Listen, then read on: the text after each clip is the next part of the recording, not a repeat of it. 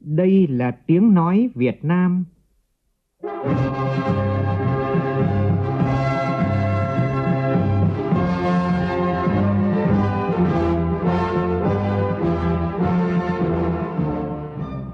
là tiếng nói Việt Nam, phát thanh từ Hà Nội, thủ đô nước Cộng hòa xã hội chủ nghĩa Việt Nam.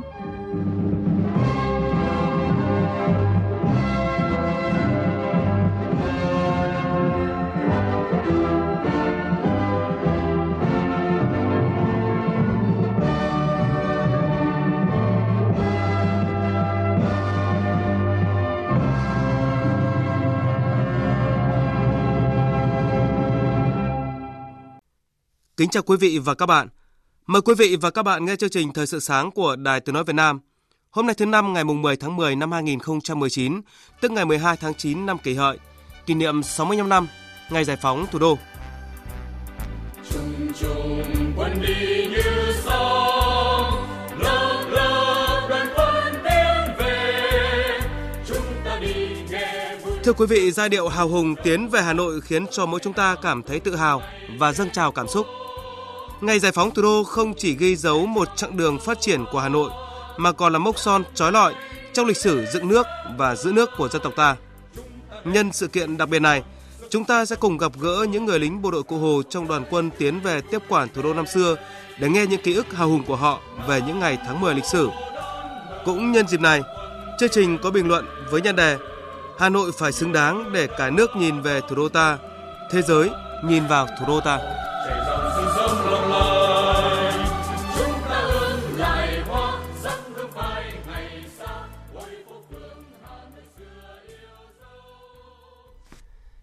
Cùng với đó là những nội dung đáng chú ý sau đây.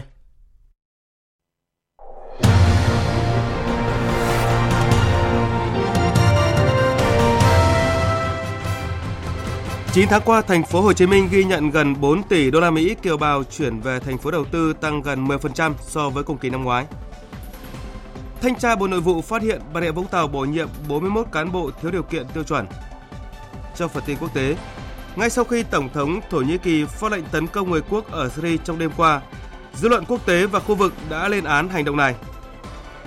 Số trẻ mới ra đời tại Nhật Bản giảm xuống mức thấp kỷ lục trong 30 năm qua. Vào lúc 20 giờ tối nay, đội tuyển Việt Nam sẽ thi đấu với tuyển Malaysia trên sân vận động quốc gia Mỹ Đình trong khuôn khổ vòng loại World Cup 2022.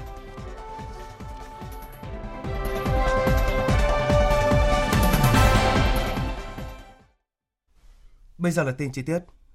Hôm qua, ngày làm việc thứ ba của hội nghị lần thứ 11 Ban chấp hành Trung Đảng khóa 12. Ban chấp hành Trung Đảng cùng các đại biểu làm việc tại hội trường thảo luận về dự thảo báo cáo tổng kết thực hiện chiến lược phát triển kinh tế xã hội 10 năm 2011-2020, xây dựng chiến lược phát triển kinh tế xã hội 10 năm 2021-2030 và báo cáo tình hình kinh tế xã hội 5 năm 2016-2020 Kế hoạch phát triển kinh tế xã hội 5 năm 2021-2025. Đồng chí Nguyễn Xuân Phúc, Ủy viên Bộ Chính trị, Thủ tướng Chính phủ thay mặt Bộ Chính trị điều hành phiên họp.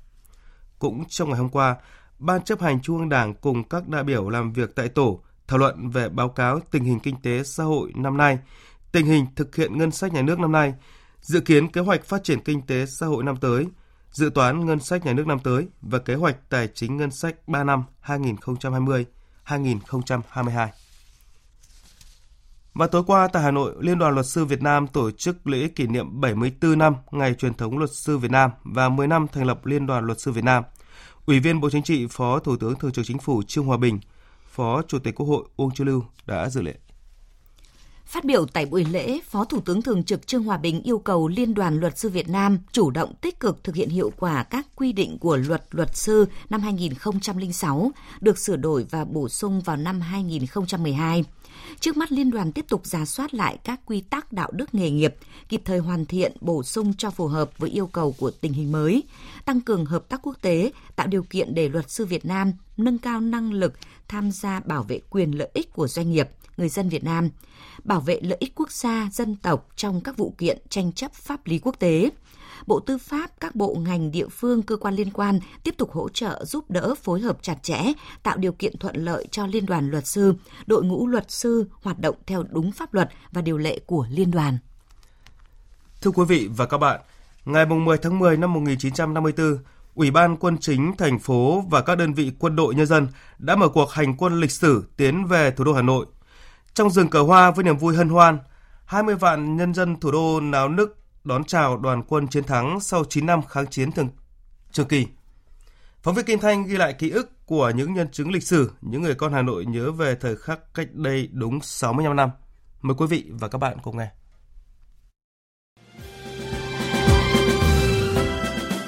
Dù đã ở độ tuổi 95, nhưng Trung tướng Trần Quang Khánh là chính ủy của Trung đoàn 165 thuộc Sư đoàn 312 trong chiến dịch Điện Biên Phủ vẫn không thể quên khi nhắc lại những phút giây lịch sử 65 năm trước, ngày giải phóng thủ đô, Hà Nội bình yên không một tiếng súng.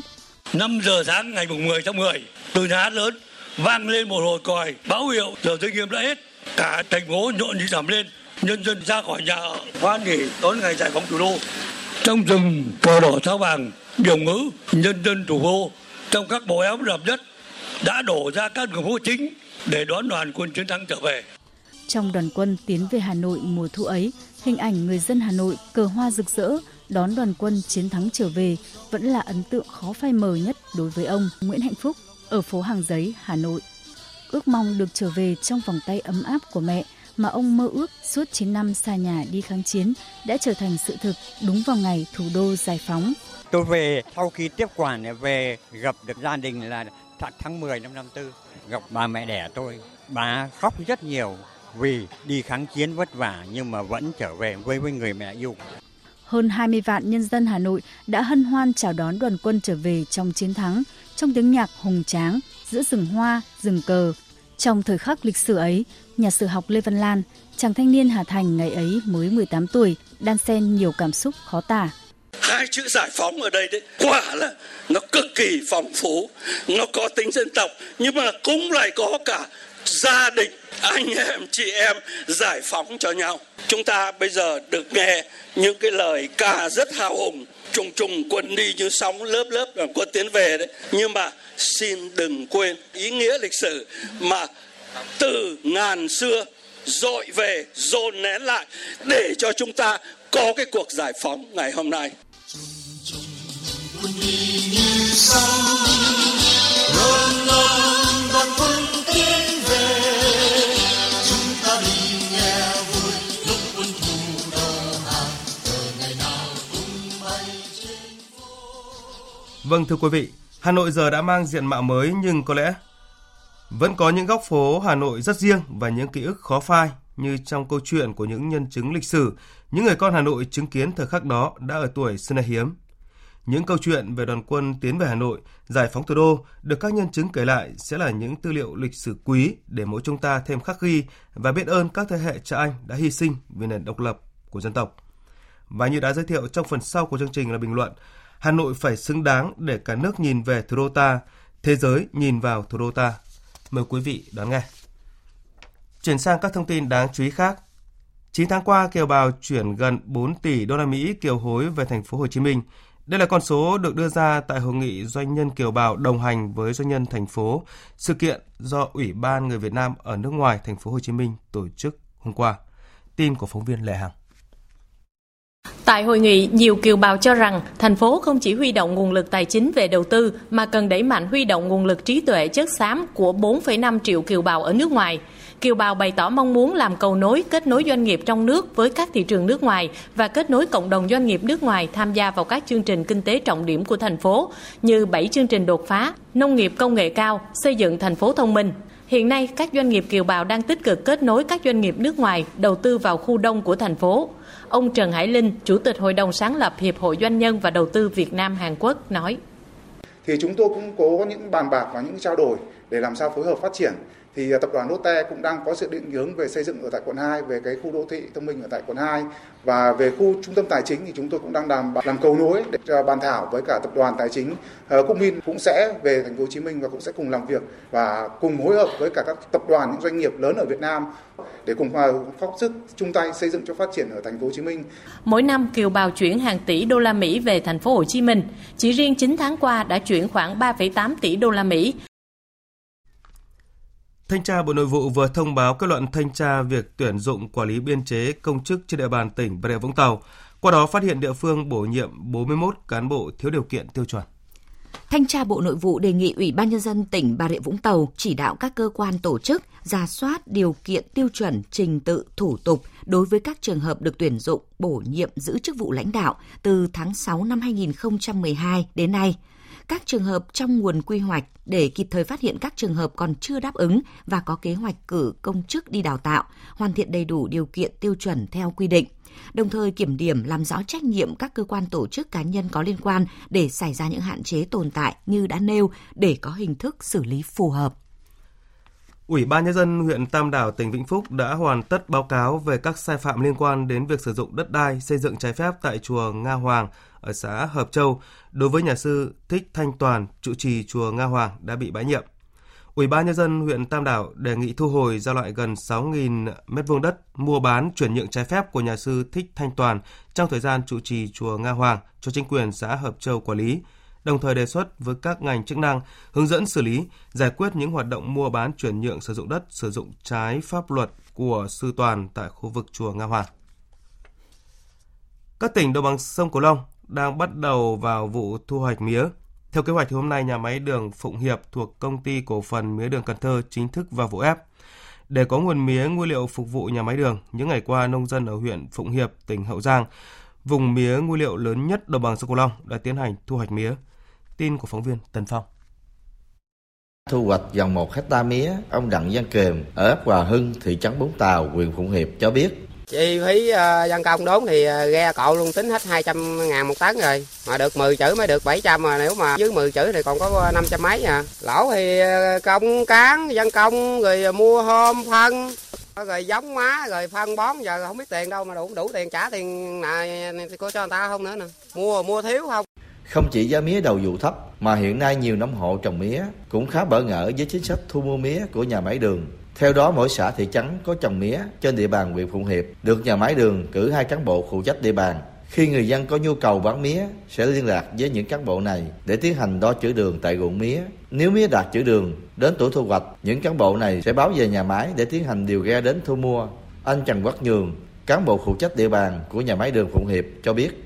Kiểm tra nếu mà đúng theo quy định thì mình sẽ báo về ngoại sẽ xin lệnh à, chặt đốt cho bà con còn cái phần nhân công thì bà con tự kiếm nếu mà bà con mà không có nhân công thì à, nhà máy sẽ giới thiệu nhân công còn ghe thì nhà máy sẽ điều động ghe giá mía thấp cùng với hình thức thu mua mía mới khiến cho tiến độ thu mua mía những ngày qua diễn ra rất chậm. Hiện tại toàn huyện chỉ thu hoạch khoảng 20 hecta mía một ngày. Thưa quý vị và các bạn, tại Liên hoan quốc tế sân khấu thử nghiệm lần thứ tư đang diễn ra tại Hà Nội, cùng với các đơn vị nghệ thuật trong nước và quốc tế, Nhà hát Đài Tiếng Nói Việt Nam tham gia vào kịch hát Ngàn năm mây trắng được chuyển thể từ vở kịch thơ cùng tên của Phó Giáo sư Tiến sĩ Nguyễn Thế Kỳ và được công diễn tối qua tại Nhà hát lớn Hà Nội. Đây là tác phẩm thử nghiệm có tính đột phá của nhà hát Đài Tiếng Nói Việt Nam khi kể câu chuyện lấy cảm hứng từ nàng Tô Thị, Hòn Vọng Phu, có sự kết hợp độc đáo của bốn loại hình sân khấu truyền thống gồm cải lương, trèo, sẩm và hát văn Huế. Phóng viên Ái Kiều phản ánh.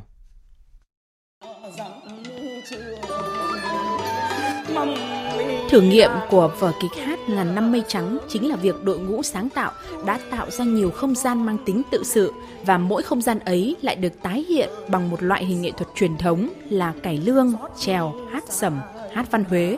Ví như khi nàng Tô Thị được tin chồng hy sinh qua lời kể của người em kết nghĩa, được các nghệ sĩ cải lương thể hiện với những làn điệu chiêu quân, vọng cổ, lý triều triều, hoài cổ. Cảnh nàng Tô Thị lang thang đi tìm chồng kể bằng các hình thức sân khấu trèo dân gian với những làn điệu, vỉa ngâm, lẩy kiều, bàn tiểu. Các yếu tố âm thanh, ánh sáng, diễn xuất, lời ca, trang trí sân khấu cùng kết hợp làm nổi bật chủ đề chính của vở ca kịch là ngợi ca những chiến binh Việt Nam dũng cảm đã lấy máu mình để bảo vệ Giang Sơn của Tổ quốc. Tất cả hòa quyện trong một tổng thể đủ để chinh phục cả khán giả trong nước và quốc tế.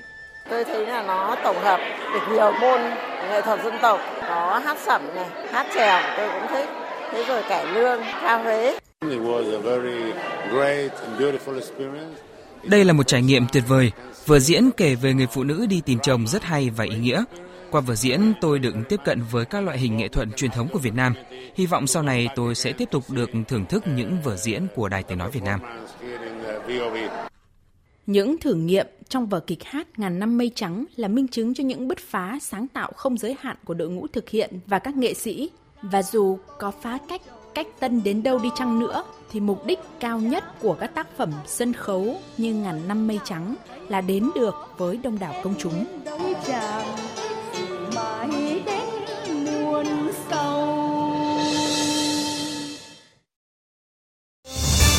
Thời sự VOV, nhanh, tin cậy, hấp dẫn.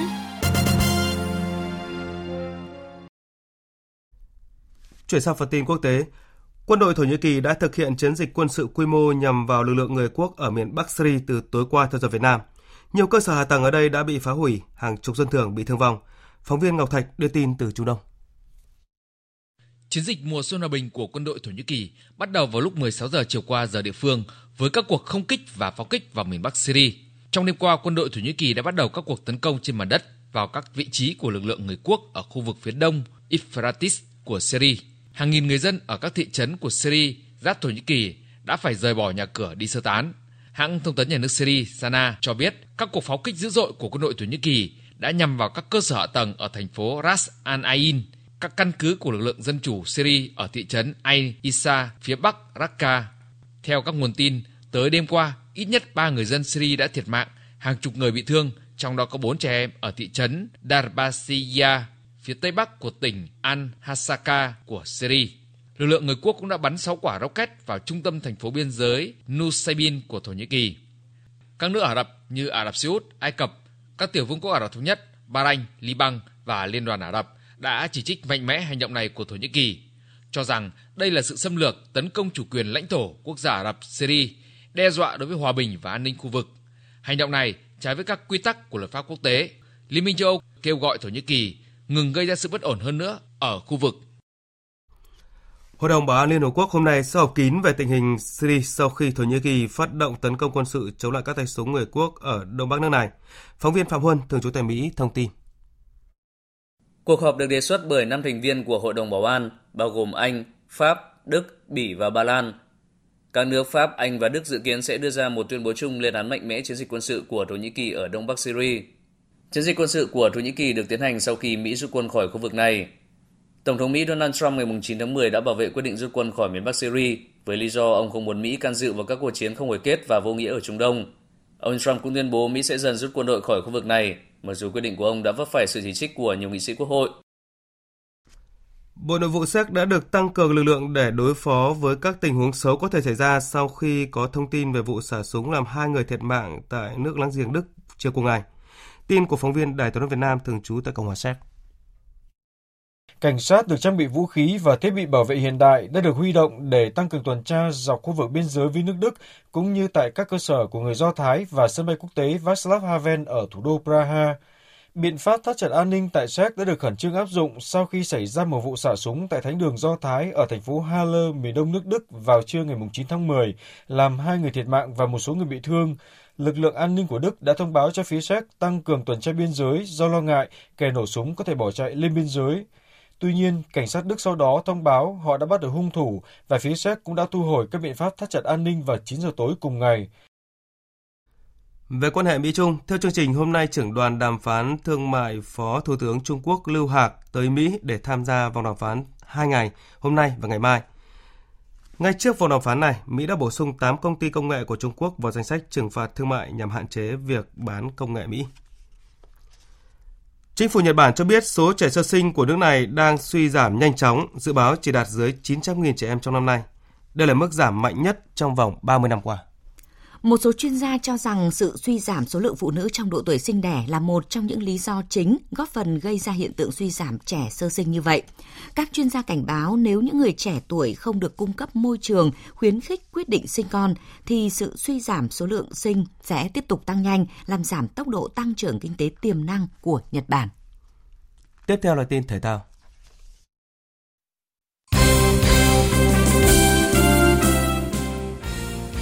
Tối qua, huấn luyện viên trưởng đội tuyển Việt Nam Park Hang-seo đã chốt danh sách 23 cầu thủ tham dự trận đấu với đội tuyển Malaysia trong khuôn khổ vòng loại thứ hai World Cup 2022 khu vực châu Á sẽ diễn ra vào tối nay trên sân vận động quốc gia Mỹ Đình. Hai cầu thủ không có tên trong danh sách đăng ký chính thức lần này gồm hậu vệ Phạm Xuân Mạnh, Sông Lam Nghệ An và Trần Văn Kiên của Hà Nội. Trong cuộc họp báo trước trận đấu, huấn luyện viên Park Hang-seo tuyên bố quyết tâm giành 3 điểm của tuyển Việt Nam trước Malaysia – Đài Tiếng nói Việt Nam sẽ tường thuật trực tiếp trận đấu này trên các kênh sóng phát thanh và kênh truyền hình kỹ thuật số VTC.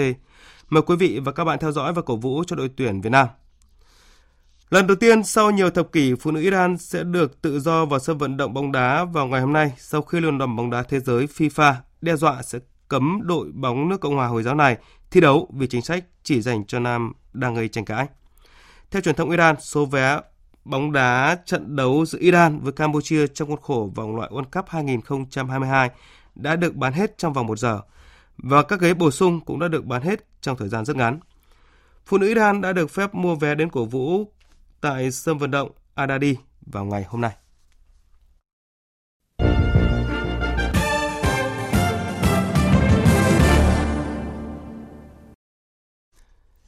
Thưa quý vị và các bạn, cách đây tròn 65 năm, ngày 10 tháng 10 năm 1954, cả Hà Nội tưng bừng niềm vui đón chào đoàn quân chiến thắng tiến về giải phóng thủ đô. Phát huy truyền thống anh hùng, 65 năm qua, Đảng bộ và nhân dân thành phố Hà Nội đã chung sức đồng lòng xây dựng thủ đô ngày càng giàu đẹp, văn minh, hiện đại, hội nhập mạnh mẽ trong công cuộc toàn cầu hóa. Trong số nhiều nguồn lực để phát triển, thì Hà Nội đặc biệt coi trọng nguồn nhân lực chất lượng cao. Bình luận của biên tập viên Mai Hồng với nhan đề Hà Nội phải xứng đáng để cả nước nhìn về thủ đô ta, thế giới nhìn vào thủ đô ta, qua giọng đọc của phát thanh viên Hoàng Sang. Hà Nội có rất nhiều nguồn lực có thể khai thác như tài nguyên thiên nhiên, khoa học công nghệ, tài chính. Song, nguồn nhân lực có vị trí vai trò quyết định sự phát triển của thủ đô, trái tim của Việt Nam. Đây cũng là nguồn lực không bao giờ cạn kiệt, càng sử dụng tốt, chất lượng và hiệu quả càng được nâng cao. Chăm lo cho nguồn nhân lực, trong những năm qua, Hà Nội đặc biệt chú trọng công tác giải quyết việc làm, bảo đảm an sinh xã hội, nâng cao đời sống các tầng lớp nhân dân. Trong một thập kỷ qua, Hà Nội là địa phương dẫn đầu cả nước về công tác an sinh xã hội. Thu nhập bình quân đầu người toàn thành phố đạt hơn 5.000 đô la Mỹ. Chỉ số phát triển con người HDI của Hà Nội tăng qua các năm, đạt mức trung bình cao của thế giới là 0,831. Từ nhiều nhiệm kỳ Đại hội Đảng bộ thành phố Hà Nội, một trong số các chương trình công tác lớn là về phát triển văn hóa con người. Trong nhiệm kỳ hiện tại, Thành ủy Hà Nội đã ban hành tập trung lãnh đạo chỉ đạo thực hiện có hiệu quả rõ rệt chương trình số 04 về phát triển văn hóa xã hội, nâng cao chất lượng nguồn nhân lực, xây dựng người Hà Nội thanh lịch văn minh giai đoạn 2016-2020. Trong những năm qua, Hà Nội đã có chính sách trải thảm đỏ, thu hút và giữ chân nhân tài như tuyển dụng thẳng sinh viên đỗ tốt nghiệp thủ khoa các trường đại học cao đẳng vào làm việc trong các cơ quan đơn vị tổ chức trực thuộc. Nhiều bạn trẻ sau khi được tuyển dụng đã phát huy năng lực hiệu quả trong công tác được đề bạt bổ nhiệm. Dịp kỷ niệm 65 năm ngày giải phóng thủ đô, Hà Nội đã động thổ và công bố dự án thành phố thông minh với tổng mức đầu tư hơn 4 tỷ đô la Mỹ. Đây là dự án quản lý đô thị hiện đại, ứng dụng các công nghệ mới trong vận hành, quản lý đồng bộ các hệ thống hạ tầng kỹ thuật, hạ tầng xã hội từ các nhà đầu tư.